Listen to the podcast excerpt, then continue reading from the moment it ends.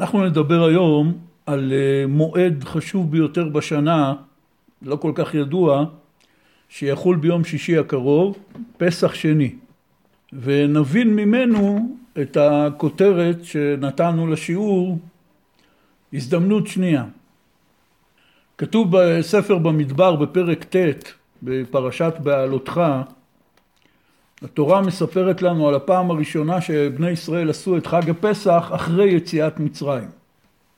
כתוב שם בפרשת בעלותך, וידבר השם אל משה במדבר סיני בשנה השנית לצאתם מארץ מצרים בחודש הראשון לאמור, כלומר בחודש ניסן שהוא החודש הראשון, ויעשו בני ישראל את הפסח במועדו.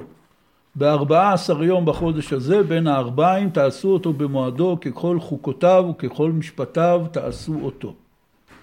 וידבר משה אל בני ישראל לעשות הפסח ויעשו את הפסח בראשון בארבעה עשר יום לחודש בין הארבעים במדבר סיני ככל אשר ציווה השם את משה כן עשו בני ישראל. פעם ראשונה שחגגו את חג הפסח שנה אחרי שיצאו ממצרים בשנה השנייה ואז התורה מספרת לנו שהיו אנשים שלא היו יכולים להצטרף לחגיגת חג הפסח. ויהי אנשים אשר היו טמאים לנפש אדם ולא יכלו לעשות הפסח ביום ההוא ויקרבו לפני משה ולפני אהרון ביום ההוא. אחד התנאים של האכילה בקורבן הפסח, כפי שבעזרת השם נקווה שנזכה בשנה הבאה, הוא שכל בני ישראל צריכים לעלות לרגל לבית המקדש ולהצטרף בחבורות ולעשות מנוי, משם באה המילה הזאת, לעשות מנוי על קורבן הפסח בחבורה של כמה משפחות ביחד ולאכול את קורבן הפסח תוך כדי סיפור יציאת מצרים ואכילת מצה, מה שאנחנו קוראים ליל הסדר, אבל ליל הסדר כמו שאומרים לפי הספר, by the book, לא כמו היום שאנחנו עושים אותו בגלל שאין בית מקדש בחצי כוח. אחד התנאים שכל אחד יוכל להיות בכלל חבר בחבורה, במנוי על חבורה שאוכלת את קורבן הפסח ביחד, זה שהוא יהיה טהור. עכשיו טומאה זה מצב טכני שבזמן שהיינו נוהגים בדיני טומאה וטהרה בחיים הנורמליים שהאדם חי הולך לפה חוזר לשם כל אדם נטמע באיזושהי טומאה ולכל טומאה יש אה, תהליך מסוים איך נטהרים ממנה בבית המקדש. לכן אנחנו קוראים את פרשת פרה תמיד לפני פסח. זה נשאר לנו מנהג בזמן בית המקדש שהיו מזכירים לכולם גם אם אתה טמא, וזה דבר סביר שקורה לכל אחד, אתה צריך לזכור לקראת פסח להיטהר, מפני שאם לא תיטהר מהטומאה, כי אדם באופן עקרוני יכול להישאר טמא איזושהי תקופה, אף אחד לא מחייב אותו לרוץ להיטהר. אבל לקראת פסח אתה צריך לדאוג להיות טהור כדי שתוכל לאכול בקורבן הפסח. עכשיו פה היו אנשים במדבר, כשהם היו בשנה השנייה לצאתם מארץ מצרים, שהם לא נטהרו, הם היו טמאים. טמאים לנפש אדם, פירושו טמאים בטומאת מת, שהיא הטומאה החמורה ביותר שיש, והיא מעכבת את האדם מלאכול בקורבן פסח. טומאת מת, כל אדם שנגע במת, או שהיה מתחת אותו גג עם מת, הוא נטמע בטומאת מת, והוא צריך להיטהר ממנה על ידי אפר פרה אדומה. אבל הם לא היו טהורים. ואז הם באים אל משה ואל אהרון, ואומרים להם, ויאמרו האנשים ההמה אליו, למשה, אנחנו טמאים לנפש אדם, למה ניגרע לבלתי הקריב את קורבן השם במועדו בתוך בני ישראל? מה עושים? זה פעם ראשונה שקורה מצב כזה, זה פעם ראשונה שחוגגים את חג הפסח במדבר. מה עושים? אנחנו מצד אחד, אנחנו טמאים, מצד שני, למה ניגרע? למה אנחנו צריכים לסבול? אנחנו לא רוצים להיגרע, כלומר שיורידו אותנו מהרשימה של עם ישראל. מהחגיגה המשותפת של חג הפסח. משה לא יודע מה לענות להם. והוא אומר להם, ויאמר עליהם משה, עמדו ואשמעה מה יצווה השם לכם. מפרש רש"י. היה פה דיון שלם. אמר להם, אין קודשים קרבים בטומאה. אמרו לו, ייזרק עלינו בכהנים טהורים ויאכל הבשר לטהורים. הוא אמר להם, תראו, לפי ההלכה זה בעיה. אמרו לו, יש פתרון. אמר להם, לא יודע, לא נראה לי. חכו, אני אשאל את הקדוש ברוך הוא. אמר להם, עמדו ואשמעה, זה מה שכתוב בפסוק. אומר רש"י, כתלמיד המובטח לשמוע מפי רבו. אשרי ילוד אישה שכך מובטח, שכל זמן שהיה רוצה, היה מדבר עם השכינה. וראויה הייתה פרשה זו להיאמר על ידי משה, כשאר כל התורה כולה, אלא שזכו אלו שתיאמר על ידיהן, שמגלגלים זכות על ידי זכאי. ההלכה הזאת, מה עושים בפסח כאשר מישהו טמא והוא לא יכול להצטרף בי"ד בניסן לליל הסדר, ההלכה הזאת הייתה ראויה שתיאמר על ידי משה, כמו כל ההלכות שיש בתורה. אבל האנשים האלה זכו. שכל ההלכה הזאת התגלגלה מהקדוש ברוך הוא למשה על ידם, שמגלגלים זכות על ידי זכאי. אלו דברי חז"ל במדרש ספרי, שרש"י מביא אותם. תכף נראה מה הזכאות המיוחדת שלהם. הרי בסך הכל, בתסריט שאנחנו בינתיים יודעים, האנשים האלה, הם היו טמאים לנפש אדם, לא היה להם שום איזה מעלה מיוחדת, הפוך, היה להם בעיה. מה הבעיה? הם היו טמאים והם לא דאגו להיטהר. אז מה הזכות שלהם? במה הם כל כך זכאים? תכף נראה את זה. ואז אם כן משה אומר להם עמדו ואשמעה מה יצווה השם לכם אני לא יודע מה התשובה אני שואל את הקדוש ברוך הוא נראה מה הוא יענה וידבר השם אל משה לאמור דבר אל בני ישראל לאמור איש איש כי יהיה טמא לנפש או בדרך רחוקה לכם או לדורותיכם ועשה פסח לשם בחודש השני, בארבעה עשר יום בין הארבעים, יעשו אותו על מצות ומרורים יאכלו. לא ישאירו ממנו עד בוקר, ועצם לא ישברו בו, ככל חוקת הפסח יעשו אותו. והאיש אשר הוא טהור, ובדרך לא היה, וחדל לעשות הפסח, ונכרתה הנפש ההיא מהמאה, כי קורבן השם לא הקריב במועדו, חטאו יישא האיש ההוא. וכי יגור איתכם גר, ועשה פסח לשם, כחוקת הפסח וכמשפטו כן יעשה, חוקה אחת תהיה לכם, לגר ולאזרח הארץ. עד כאן כל הפרשה של פסח שני בתורה. במניין תרי"ג המצוות זה ארבע מצוות של, שקשורות בפסח שני. עצם העניין שעושים אותו בחודש השני, בי"ד באייר, יש מועד ב'.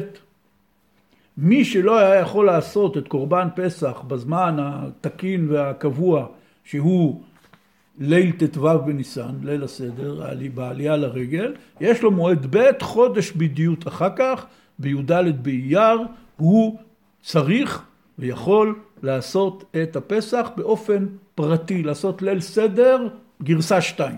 ואת כל המצוות שצריך לשמור באכילת קורבן הפסח בליל הסדר המקורי, גם כאן צריך לשמור. ביחד זה ארבע מצוות מתרי"ג מצוות. עכשיו, כשהקדוש ברוך הוא נותן למשה את ההלכה המדויקת על פסח שני, הוא אומר איש איש כי יהיה טמא לנפש, זה המצב שהיה לאנשים האלה שבאו להתלונן למשה, מה איתנו, אנחנו גם רוצים לעשות פסח כי הם היו במדבר, אבל הקדוש ברוך הוא מוסיף עוד הלכה שהיא נוהגת לדורות גם בזמן שבית המקדש קיים, או בדרך רחוקה לכם או לדורותיכם ועשה פסח לשם.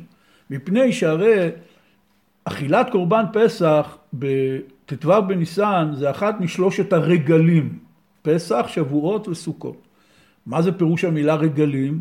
שכל עם ישראל היה עולה לרגל לירושלים לבית המקדש. ארץ ישראל הייתה מתרוקנת מהאנשים. כל העם התרכז באזור בית המקדש, עשו את החבורות כמו שאמרתי, עושים מנוי, הולכים בערב פסח, כל עם ישראל עומד בתור בבית המקדש, שוחטים בבית המקדש את קורבן הפסח ואוכלים אותו חבורות חבורות על ההרים, סוכות, חושות, סככות, בתים, זה, כך נראה חג הפסח. אני רוצה שתדעו שאחד הסיבות שחורבן בית המקדש השני היה כל כך חמור זה מפני שכל המצור על ירושלים התחיל מיד אחרי החג. ואז ממילא יצא שכל היהודים בארץ ישראל, שלפי הערכות, אף אחד לא יכול לדעת, אבל זה היה בערך מיליון איש, כל עם ישראל היה מרוכז בירושלים, ולכן החורבן היה כל כך נורא, שכאשר הרומאים כבשו את ירושלים, וקודם כל הרגו כמויות אדירות של יהודים, ואחר כך את השאר מכרו לעבדים, יצא מצב שזה לא רק תושבי ירושלים, כי אז היינו אומרים, הרומאים כבשו את ירושלים, הרגו, מכרו לעבדים את תושבי ירושלים, אבל כל שאר היהודים בארץ ישראל, היה להם זמן לברוח, להיעלם, לא יודע מה, להתחבא, אבל פה כולם היו בבית המקדש אחרי קיום מצוות העלייה לרגל. לכן הקדוש ברוך הוא כאן נותן גם הלכה לשנים הקרובות והבאות. שבזמן בית המקדש כל יהודי מחויב לעלות לרגל ירושלים, אבל על פי התורה, אם האדם רחוק מרחק מסוים, הוא רחוק מירושלים, אז הוא לא יכול לעלות לרגל. לכן כתוב פה, או שהוא היה בדרך רחוקה. אם אדם, בזמן שהגיע פסח והגיע מצוות עלייה לרגל, או שהוא היה טמא בטומאת מת, או שהוא היה במרחק, והוא לא יכל לעלות לרגל, יש לו מועד ב' י"ד באייר, שיחול, כמו שאמרתי, השנה תש"פ, ביום שישי הקרוב. נחזור לשאלה, במה הם היו כל כך זכאים? מה מיוחד בהם? שהם זכו שההלכה כזאת חשובה בתורה. ארבע מצוות מתוך תרי"ג מצוות. מצווה גם מיוחדת במינה, ואני רוצה לתת לכם דוגמה. בסוכות יש גם כן מצווה לעלות לרגל ירושלים, לשבת בסוכה וליטול ארבעת המינים בכל יום ימי החג. יש מצווה כזאת, בבית המקדש אגב, לא בבית. כל עם ישראל היה גר מסביב לירושלים בסוכות, ובכל יום היו באים לבית המקדש ונוטלים שם ארבעת המינים, לולב אתרוג הדס ערבה, וכמובן עושים את שמחת בית השואבה עם הערבות וכולי וכולי. לזה אין שום מועד ב'. מי שלא יכל להשתתף בסוכות בבית המקדש, אז הוא הפסיד. למה רק לפסח יש מועד ב'? יש לזה שתי סיבות. אחת מגודל מעלת העניין של לספר ביציאת מצרים ולאכול את קורבן פסח ולאכול מצה. אבל הסיבה השנייה היא מפני שהאנשים האלה על ידי שאלתם הם עוררו וגילו מצווה חדשה בתורה. וזה מה שחז"ל אמרו עליהם, ורש"י כותב את זה בפירוש שלו על החומש. ראויה הייתה פרשה זו להיאמר על ידי משה כשאר כל התורה כולה, אלא שזכו אלו שתיאמר על ידיהם שמגלגלים זכות על ידי זכאי. וזאת השאלה שעומדת לפנינו, שממנה אנחנו יכולים ללמוד הרבה דברים על עצמנו. אבל קודם אני רוצה רק לקרוא מספר החינוך, שהוא, כפי שהזכרתי פה כמה פעמים, הספר העיקרי והמרכזי שממנו אנחנו לומדים את תרי"ג מצוות, נכתב לפני 700 שנה בערך, והוא ספר מאוד חשוב, אבל עד היום הזה אנחנו לא יודעים בדיוק מי כתב אותו, יש בזה כמה שיטות, כי הוא כתב את הספר בעילום שם, אבל הספר הזה התקבל בעם ישראל להיות הספר המרכזי והיסודי של תרי"ג מצוות. כותב ספר החינוך במצווה ש"פ, זה מצווה מספר 380 מתוך תרי"ג מצוות, בפרשת בעלותך. ואומר שם ספר החינוך כך, שיעשה פסח שני בארבע עשר באייר, כל מי שלא יכול לעשות פסח ראשון בארבע עשר בניסן, כגון מחמת טומאה, כמו שאמרנו, היה טמא בטומאת מת, או שהיה בדרך רחוקה. ועוד הורונו זיכרונם לברכה, שלאו דווקא טומאה וריחוק הדרך בלבד, אלא כל מי ששגג או נאנס או אפילו הזיד ולא הקריב בראשון, מקריב בשני. זה דבר פלאי ביותר. אין שום מצווה אחרת כזאת בכל התורה כולה. שאם אדם אפילו במזיד לא עשה ליל סדר ולא הקריב קורבן פסח, כן? בן אדם אמר לא בראש לי לעלות לירושלים, עזוב, אין לי כוח. נשאר בבית. כל עם ישראל עולה לבית המקדש, חוגג את פסח, הוא יושב בבית. במזיד. יש לו מועד ב', יש לו הזדמנות שנייה, זה דבר מדהים. מסביר ספר החינוך שבכל מצווה בתרי"ג מצוות הוא אומר בקצרה מה המצווה ואחר כך הוא אומר מה שורשי המצווה. זאת אומרת מה הסיבה למצווה הזאת, בלשון נפלאה ומתוקה. הוא אומר ככה, משורשי המצווה, לפי שמצוות הפסח הוא אות חזק וברור לכל רואי השמש בחידוש העולם, כי אז בעת ההיא עשה עמנו האל ברוך הוא ניסים ונפלאות גדולות ושינה טבע העולם לעיני עמים רבים. כן, בקריאת ים סוף, לפני זה עשרת המכות, אחרי זה קריאת ים סוף. וראו כל עמי הארץ כי השגחתו ויכולתו גם בתחתונים. כלומר כאן בעולם הזה. ואז בעת ההיא האמינו הכל ויאמינו כל הבאים אחריהם לעולם באמת, שהוא ברוך הוא ברא את העולם יש מאין בעת שרצה, והיא העת הידועה. ואף על פי שבריאת היש מן העין הוא דבר נמנע מדרך הטבע, כמו כן נמנע לבקוע מצולות ים עד עבור בתוכו עם כבד ביבשה וישובו למקומן. ולהחיות עם גדול ורב ארבעים שנה מלחם היורד מן השמיים יום יום.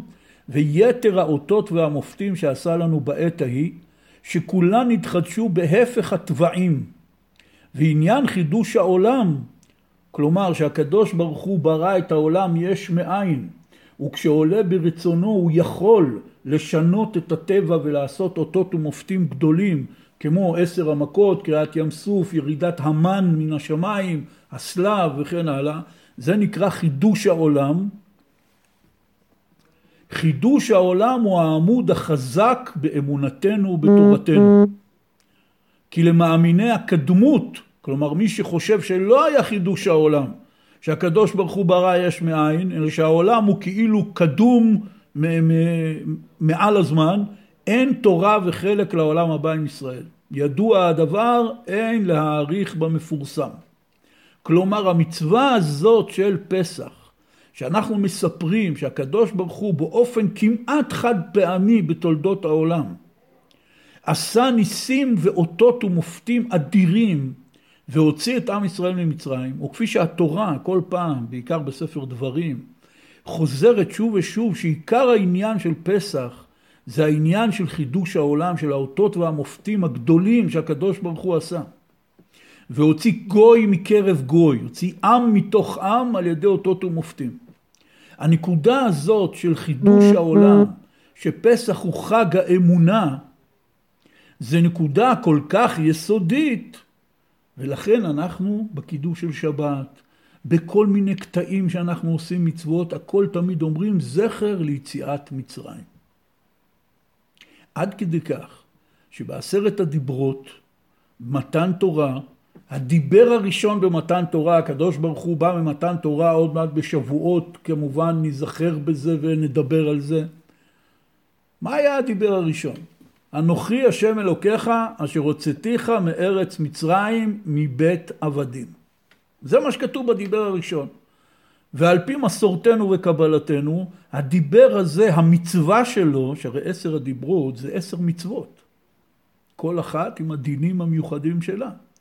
הדיבר הראשון הזה, שלפי דברי חז"ל, הוא כולל בעצם את כל עשרת הדיברות ואת כל התורה כולה, זאת מצוות האמונה.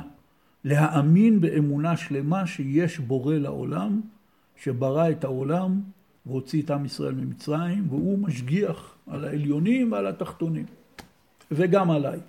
מסופר פעם, במצוות קריאת שמע, כשאומרים בבית כנסת בשחרית וערבית, אז צריך לכוון מאוד בשמע ישראל, השם אלוקינו, השם אחד.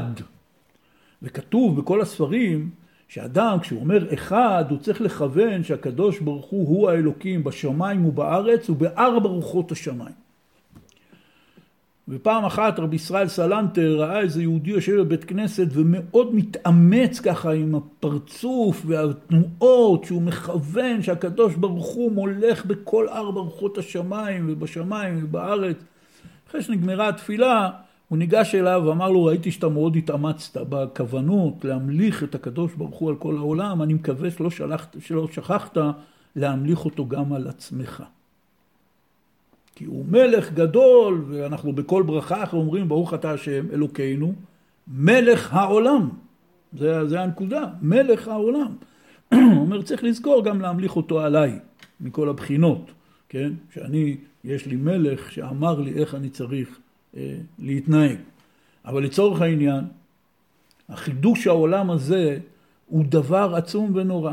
אומר הספר החינוך, בגלל שחידוש העולם הוא העמוד החזק באמונתנו בתורתנו, על כן היה מרצונו ברוך הוא לזכות במצווה זו הנכבדת כל איש מישראל, ואל יעכבהו אונס וריחוק מקום מעשותה. כי אם יקראו עוון שנאנס בחודש הראשון, כלומר בחודש ניסן, ולא זכה בהם הקודמים, יעשה אותה בחודש השני.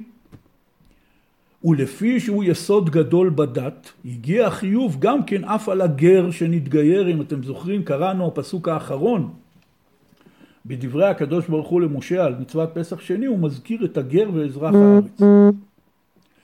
על אף על הגר שנתגייר בין פסח ראשון לשני, וכן קטן שהגדיל בין שני הפסחים שחייבים לעשות פסח שני. זה דבר מעניין גם כן. מי חייב במצוות, בכלל במצוות וגם במצוות פסח?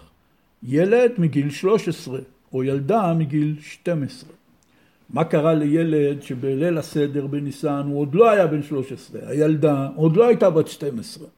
עכשיו הגיע י"ד באייר, עבר חודש, והיה להם יום הולדת.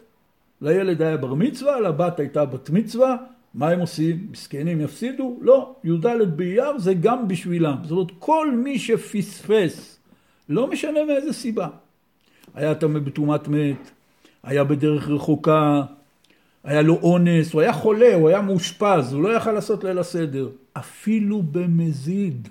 סתם לא בא לו. אחר כך הוא חזר בתשובה, כאילו, אחרי ליל הסדר.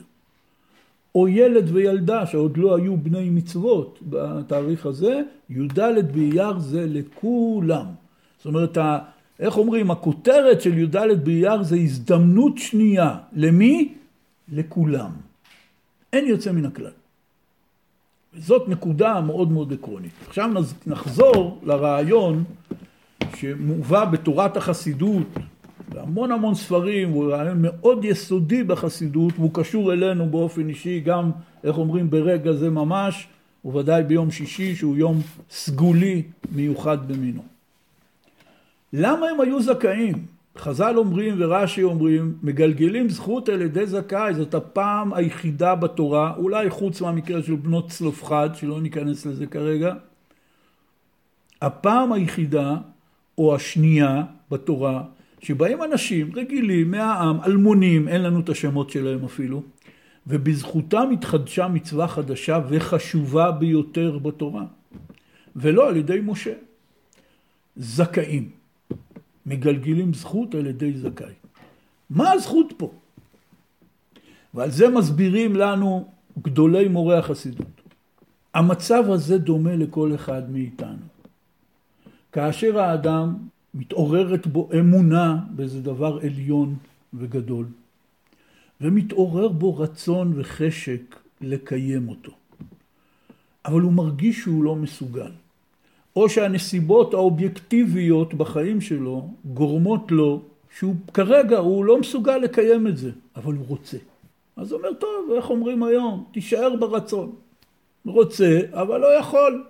ואנחנו הרגילו אותנו להשתמש בדבר הזה כמעט על כל דבר. כן, המשפט הכי פופולרי היום אצל אנשים צעירים שמבקשים מהם לעשות משהו, אומר, עזוב, אין לי כוח. אין לי כוח, זאת הכותרת בעצם. אין לי כוח. ואנחנו אומרים את התירוץ הזה לעצמנו, כאשר מתעורר בנו איזה רצון טוב, וזה לא משנה כרגע במה, לעשות איזה מעשה טוב. ללכת לדבר עם מישהו, לעזור לו, לסייע לו, לחייך אליו, לא יודע מה, כל מיני דברים כאלה. ללמוד משהו, להתעמק במשהו. יש בי איזה רצון, מתעורר בי רצון, ואז אומר, עזוב, אין לי כוח, לא עכשיו, מחר. וחז"ל מאוד הזהירו מהעניין הזה של המחר הזה. יש פתגם ידוע שאומר, מה שאתה יכול לעשות היום, אל תדחה למחר. אז אנחנו, החוכמולוגים הגדולים, המציאו פתגם אחר. מה שאתה יכול לעשות מחר, אל תעשה היום, זה כאילו תורת העצלנות. אבל כל בן אדם מבין שבכל תחום בחיים, אחד הדברים הכי רציניים, הכי חשובים, אחת התכונות הכי חשובות שיש, זה תכונת הזריזות. וכפי שמי שלמד מסילת ישרים של הרמח"ל יודע שהוא מדבר שם באריכות על הנקודה הזאת של הזריזות שהיא ממש ההתחלה של הכניסה לכל דבר טוב. רבי נחמן מברסלב אמר שהמהות של בן אדם, איך שהוא צריך להתנהג, זה להיות זריז ומתון. זריז, אם אתה יכול לעשות עכשיו את העניין, אל תדחה אותו. קפוץ, תעשה אותו. מתון, אל תהיה בלחץ. אפשר לעשות, עושים. אי אפשר, אין מה להיכנס ללחץ. אבל זריז, זאת ההתחלה של הכל. זריז, מה שאפשר לעשות עכשיו אני לא דוחה. בגלל שבפעם הבאה, מי יודע איזו דחייה תבוא לי, איזו מניעה תבוא לי. ידוע מאוד מה שחז"ל אמרו במסכת אבות. אל תאמר לכשאפנה אשנה, שמא לא תיפנה. כלומר, האדם רוצה לשנות, ללמוד תורה. הוא אומר, עזוב, לא עכשיו, לא נורא, יהיה בסדר, מחר, מחרתיים, שבוע הבא, שיגמר הסמסטר, שאני אצא לפנסיה, כל אחד עם הדחיות שלו. חז"ל אומרים, אל תאמר לכשאפנה אשנה. שמא לא תיפנה. אתה לא יודע מה ילד יום, יכול להיות מצב שלא תיפנה. עכשיו עלה לך הרצון, קום עשה אותו. זאת נקודה כמובן מאוד עקרונית בכישורי חיים. וצריך להתאמן בה. אבל לצערנו, אנחנו לא מקיימים אותה תמיד או לפעמים, ולכן הנקודה הזאת של אין לי כוח, אני לא יכול עכשיו, יהיה בסדר בפעם הבאה, מחר, מחרתיים, שבוע הבא, עוד חודש, זאת נקודה בעייתית אצל כולנו. ואם האדם קולט את עצמו בכך וכך פעמים, שהוא באמת דוחה, הוא דחיין, שפעם זאת הייתה תופעה של תסמונת של יחידים, והיום כל מי שיקרא על הדחיינות יודע שזה ממש דבר מאפיין את רוב האנשים בזמננו, נכתבו על זה מיליון ספרים ושבע מאות סדנאות ושיטות ופטנטים איך לצאת מהדחיינות. אבל צריך להגיד את האמת, אדם שרואה את עצמו במצב כזה, הוא נכנס לייאוש. ואז, כאשר ממליצים לו לעשות איזשהו מעשה שיועיל לו, מעשה שהוא רוצה אותו. הוא אומר, עזוב, אני, אני תמיד דוחה ואני לא אצליח וזה לא בשבילי. מה הפתרון של אדם כזה? אמרו לנו מורי החסידות, תתמקד בנקודת הרצון. רבי נחמן אמר שהרצון והכיסופים זה הדבר הכי חשוב שיש בעבודת השם ובחיים בכלל. לא הביצועים, לא המעשים, הרצון. בזה צריך להתמקד. רבי נחמן במיוחד, אבל גם בספרי חסידות אחרים, מדברים על גודל המעלה של עבודת הרצון, של עבודת הגעגוע. אנחנו התרגלנו לחיות בחברה המערבית שהיא מקדשת את הפרקטיות ואת המתודה ואת הביצועים. אצל, ה... בעולם המערבי הכל מבוסס על עשייה וביצועים. ביהדות מדגישים קודם כל את הרצון והכיסופים. בעולם הישיבות אומרים, הקדוש ברוך הוא לא סופר דפים, הוא סופר שעות. כלומר, יכול אחד גאון גדול, בזמן קצר מאוד הוא לומד המון דפים, הוא לומד, הוא קולט, הוא נהיה חכם. הקדוש ברוך הוא מסתכל כמה שעות אתה משקיע, לא כמה ביצועים הבאת, הרצון. זה כמו שסיפר לי פעם חבר שהיה מדריך בגיבושים של יחידה מובחרת. הוא אומר, אתה יודע, באים חבר'ה, מתנדבים ליחידה מובחרת, כל השנה לפני הצבא הם מתאמנים, עושים כושר, שהם יודעים שזה קשה, ואז לכל גיבוש מגיע השוויצר. הוא כולו מלא שרירים, עשה כושר, הוא הכל קטן עליו, מזלזל, אומרים כל מיני פעולות קשות לעשות, גופניות, הוא עושה את הכל בזלזול. הוא אומר, המדריכים בגיבוש שמים עליו עין, המשימה היא לשבור אותו. להוציא לו את הגאווה שלו, מפני שאנחנו לא צריכים פה ספורטאים, אנחנו צריכים פה אנשים שיודעים להתאמץ בתנאים קשים.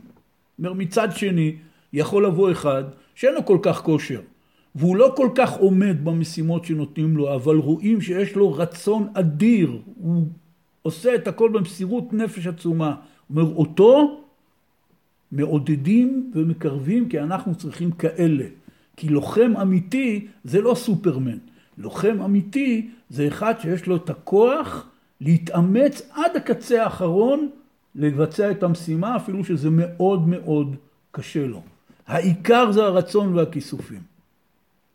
אדם שמעמיד לעצמו איזה אתגר, לצורך העניין אנחנו מדברים פה על אתגרים רוחניים, מעמיד לעצמו אתגר רוחני, ועל המניעה הראשונה, הבעיה הראשונה, הכישלון הראשון, אומר טוב עזוב כנראה זה לא בשבילי, עזוב אין לי כוח, נעשה את זה שנה הבאה, אולי בכלל זה לא התיקון שלי, האדם הזה לא יגיע לכלום. נקודת המרכז זה הנקודה של הרצון והכיסופים. ובזה האנשים האלה היו זכאים. האנשים האלה באו ואמרו, הם היו טמאים לנפש אדם. הם קמו, עמדו בתור, הגיעו לתור של קבלת קהל של משה רבנו, נעמדו לפניו, אמרו לו, אנחנו טמאים לנפש אדם. אנחנו מודים. זלזלנו, התרשלנו, מה שאתה לא רוצה. למה ניגרע? השתי מילים האלה, למה ניגרע? בעיקר בתורתו של רבי נתן מברסלב, תלמידו של רבי נחמן. הוא אומר בשתי מילים האלה נכללת התפילה הכי עמוקה שיכולה לצאת מלב של אדם.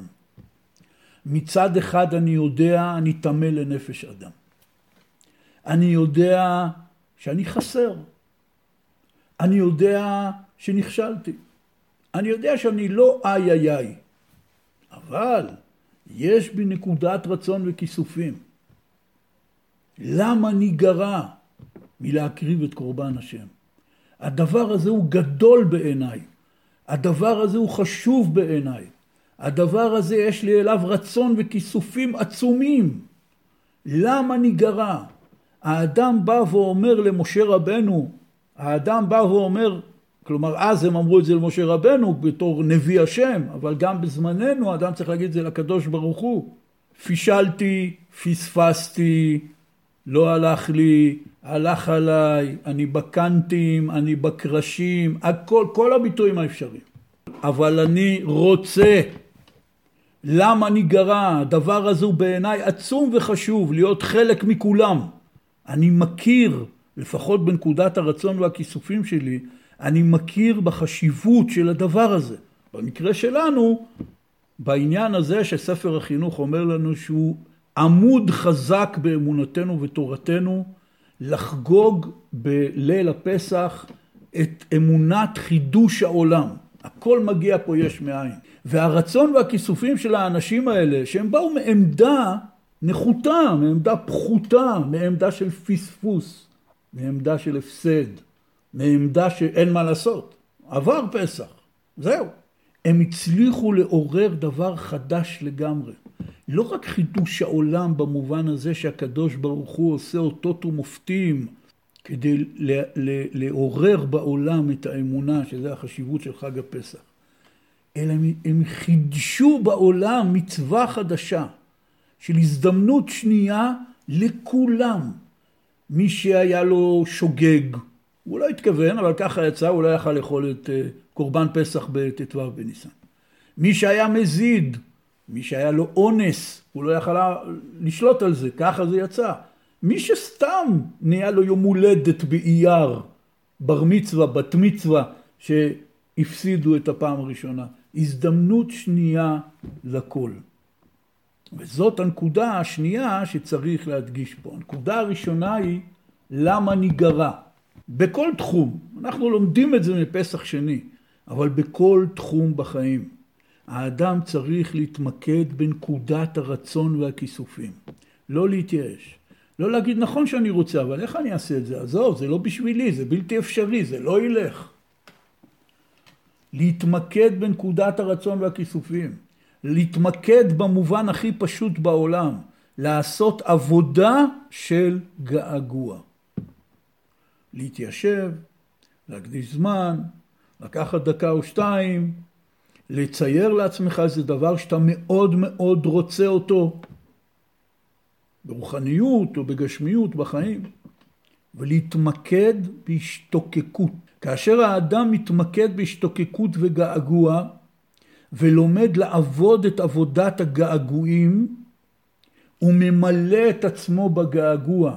כרגע הנושא זה לא אם אני כן יכול או לא יכול, ואם זה יצא או לא יצא, אם זה אפשרי או לא אפשרי, אם יש לי כוח או אין לי כוח, זה לא משנה. אני רוצה. ואני מתמקד ברצון הזה ואני בונה אותו. בונה אותו במובן הפשוט ביותר כפי שמובא בספרי הצדיקים ברמה של דמיון מודרך כפשוטו. הוא מתחיל לדמיין ולתאר לעצמו במחשבה את הדבר הזה שהוא רוצה להשיג. ועל ידי זו ממלא את עצמו ברצון וכיסופים, הוא הופך להיות אדם מתגעגע, כי אנחנו רגילים להתגעגע כשאנחנו מתגעגעים. ואנחנו רגילים לחשוק במשהו כשהוא פתאום מתחשק לי. כמה זמן זה לוקח? כמה שניות. פה הרעיון הוא להתמקד בעבודה הזאת. ומתוך העבודה הזאת הוא מקבל כוח לבוא כפשוטו אל הקדוש ברוך הוא ולהגיד לו למה אני גרע? הרצון שלי הזה הוא טוב. הרצון שלי הזה נראה לי לפחות שהוא חיוני עבורי. אני רוצה לזכות לזה. למה אני גרע? גם אני רוצה להיות חלק מהכלל שכן משיגים את הדבר הגדול הזה. כתוצאה מזה, אז, זה היה תנאים אחרים, באו אנשים, עמדו מול משה רבנו נביא השם, משה פונה לקדוש ברוך הוא, הקדוש ברוך הוא מוריד מצווה, יפה מאוד, אבל ההשערה הזאת היא מהירה גם בימינו. אמנם אין לנו נביא השם והקדוש ברוך הוא לא יחדש עולם בשבילנו, אבל כפשוטו, על ידי שאתה רוצה דבר בחוזק, ובא בטענה של למה ניגרע, מתוך הכרה גדולה בדבר הגדול והחשוב שאתה רוצה אותו, ולא מתייאש ממנו, נוצרת לך הזדמנות שנייה. הקדוש ברוך הוא בא ומחדש לנו איזה סוג של הזדמנות שנייה. יש אחד שיגיד, אה, לא מאמין בזה.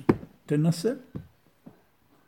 השאלה אם עבדת את עבודת הגעגוע, והאם פנית לקדוש ברוך הוא בטענה החזקה הזאת, אני רוצה אבל אני לא יכול.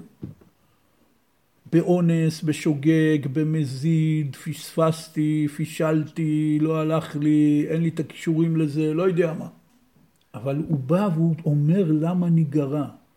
מתוך צניעות וענווה, אנחנו טמאים לנפש אדם, ככה הם מתחילים. זה לא גאווה גדולה להתחיל במשפט כזה, כן? אבל מתוך צניעות וגאווה, מתוך, סליחה, מתוך צניעות וענווה, מתוך הכרת עצמי שכרגע אני לא במצב איי איי איי, אבל זה לא גורם לי חולשה. כי מצד הרצון שלי אני חזק. למה אני גרע? מלהקריב את קורבן השם. ואז אומרים לנו הצדיקים, האדם יכול לייצר על ידי הרצון והגעגוע, על ידי התפילה, שהיא באה מתוך עקשנות ומתוך רצון חזק, הוא יכול לייצר לעצמו הזדמנות שנייה. וכל אדם צריך לתת לעצמו בחיים הזדמנות שנייה. מפני שאין אדם אחד בעולם שאין לו תחום אחד או מאה בחיים שלו שהוא לא יתייאש מהם. אומר, עזוב, זה כבר לא יהיה. זה לא ילך. מאיפה אתה יודע? כי הייאוש תפס אותי. וממילא הוא גם ככה מיואש מאנשים אחרים. מישהו שעשה לו איזה עוול, התנהג אליו לא יפה, או מישהו שהוא רוצה ממנו כל מיני דברים, אומר עזב, זה לא בשבילו, הוא לא יצליח. גם כאן צריך לתת הזדמנות שנייה. ואני רוצה להגיד לכם משהו בתור אנשים שמתעניינים ביהדות או ברוחניות. לכל מערכת רוחנית היא בסופו של דבר מערכת מאוד נוקשה, כמו הדת היהודית. בסך הכל זה דת. דת פירוש המילה בעברית הוא חוק. היהדות אף פעם לא קראה לעצמה דת. זה ביטוי שבא מבחוץ אחר כך. דת זה חוק. החוק, המצוות, זה חלק מסוים מתוך היהדות. אבל היהדות כשלעצמה היא אמונה. היא לא דת במובן הצר של המילה, שהכל פה זה רק הדברים הטכניים המעשיים. מפני שעיקר, המרכז והלב של היהדות זאת הכוונה. עד כדי כך שיש מצוות שאם אדם עושה אותן טכנית אבל לא מכוון בליבו, הוא לא יצא ידי חובה. כמו שלא לדבר על המצווה הכי חשובה בקשר שבין האדם לבוראו, תפילה, מי שבא לבית כנסת או לא בבית כנסת וקורא סידור, מקריא את הטקסט ואין לו כוונת הלב, זאת לא תפילה. הוא בא לתפילה, אבל הוא לא בא להתפלל. הכוונה והלב והאמונה זה הלב של היהדות. כמובן שזה לא יכול להתלבש בשום צורה בלי קיום המצוות המעשיות. אבל אין מה לעשות, כאשר אדם נכנס, במיוחד אנשים כמונו, שנולדנו לא דתיים, ובגיל מסוים, כבר בגיל הבגרות, פתאום אדם חילוני, לא דתי, נכנס לתוך עולם היהדות, הכל נראה לו מאוד נוקשה. זה מותר, זה אסור, יש גבולות מסוימים בין מותר ואסור, בתוך המנעד הזה אתה יכול להתנועע, אבל יש גבולות משני הצדדים, הכל מאוד נוקשה. נוסף לזה שהוא פוגש אנשים דתיים, והרבה מאוד דתיים שאתה פוגש הם גם כן אנשים מאוד נוקשים. המצווה הזאת היא אחת המצוות, יש עוד, והיא אחד הדברים שמלמדים אותנו, יש עוד הרבה. שנקודת הסבלנות והסובלנות היא הלב של כל האמונה היהודית. הסבלנות והסובלנות של הקדוש ברוך הוא כלפינו, והסבלנות והסובלנות שכל אחד צריך להרגיש לעצמו, והסבלנות והסובלנות שהוא צריך לכל אחד מהזולת, מהאחרים שהוא חי איתם. זאת הנקודה של ההזדמנות השנייה. מפני שאם היו שואלים אותנו, אומר, תראה, הבן אדם היה טמא, היה בדרך רחוקה, היה לו אונס, או היה מזיד. הוא לא בא לליל הסדר לירושלים. מה יהיה עליו? היינו עונים, הלך עליו. אדוני, יש תאריך, היית צריך להתייצב, לא באת, לא משנה כרגע מאיזה סיבה. מצטער, אחי, נגמר הסיפור. הוא אומר, אבל תן לי צ'אנס. אין צ'אנסים, אחי, זה מערכת דתית, פה הכל קבוע, מסודר. האנשים האלה לא הלכו אחרי הכיוון הזה. הם לא ידעו שום פתרון. משה רבנו לא ידע שום פתרון. כלומר, בהיגיון של המערכת של המצוות, לא היה שום סיבה שהם יבואו לבקש, תן לי צ'אנס. איזה צ'אנס, אחי? קיבלנו כבר את כל ההלכות של פסח, הכל מסודר. אנחנו יודעים בדיוק מתי ואיך, ואתה לא בקטע, אז תהיה בריא להתראות. אבל הם לא נתנו לדבר הזה לייאש אותם. בלי שום סיכוי, בלי שום התחלה של איזה מחשבה, אולי אפשר לעשות משהו, שום דבר, לא יודעים כלום. הם פשוט באו ואמרו למשה רבנו, אנחנו טמאים לנפש אדם, לא יכולים להקריב את הפסח, למה ניגרע? משה רבנו אומר להם, עמדו ואשמע מה יצווה השם לכם, גם משה רבנו לא ידע שום אה, תשובה. ואז בזכותם גלגלו זכות על ידי זכאים. התגלה רעיון חדש לגמרי בתורה של הזדמנות שנייה. ובאים כל מורי החסידות ואומרים לנו, תלמד פה את הקונספט. עזוב עכשיו פסח, י"ד בניסן, י"ד באייר, פסח שני, טומאה, דרך רחוקה, עזוב את זה, שים את זה רגע בצד. תלמד מזה לימוד לחיים. תן לעצמך הזדמנות שנייה בכל דבר. על ידי שאתה תעורר את הרצון והכיסופים ותבוא ותצעק לפני מי שאיתו ואליו צריך לצעוק, הקדוש ברוך הוא, למה ניגרע? אל תקשיב לקול הפנימי אצלך, או לקולות של אנשים אחרים. אומרים, אדוני, יש פה מערכת, על מה אתה מדבר? אי אפשר, סגור. אתם מכירים את זה, אדם בא, דחוף, צריך לקנות משהו מהחנות, הדלת סגורה, דופק, בבקשה, בוא הנה, אני חייב משהו קטן, תעזור לי. הוא אומר לו, אדוני, מצטער, סגור. ככה האדם הרבה פעמים עומד לפני כל, ש... כל מיני שערים בחיים שלו, ויש שם איזה מישהו שאומר לו, אדוני מצטער, סגור. פה לשער הזה יש למי לבקש, יש ממי לבקש. בשער הזה יש ממי להגיד לו, למה ניגרע? אני רוצה, יש בי געגוע טוב לדבר הגדול והשלם, תפתח לי את השער. וההזדמנות השנייה הזאת, שאני נותן לעצמי, שאני נותן לאחרים, ההזדמנות הזאת יש לה מקור אלוקי של הזדמנות שנייה של פסח שני. וביום שישי הקרוב יחול י"ד באייר, שהוא יום שמציינים אותו במהלך השנה היהודית למרות שהיום אין לו שום משמעות. ואצל גדולי החסידות היו נוהגים לאכול מצות ביום הזה, גם מצות, חמץ ומצות, כדי להזכיר לעצמנו את הרעיון, אבל העיקר הוא פה לא המצות ולא לזכור מה היה אז, זה חוץ מזה, אלא באמת ובתמים ביום הזה, זה יום סגולי, שבו אפשר לפתוח מחדש את הרעיון הסבלני והסובלני של הזדמנות שנייה של הפך הייאוש. אז שיהיה לנו חג פסח שני שמח.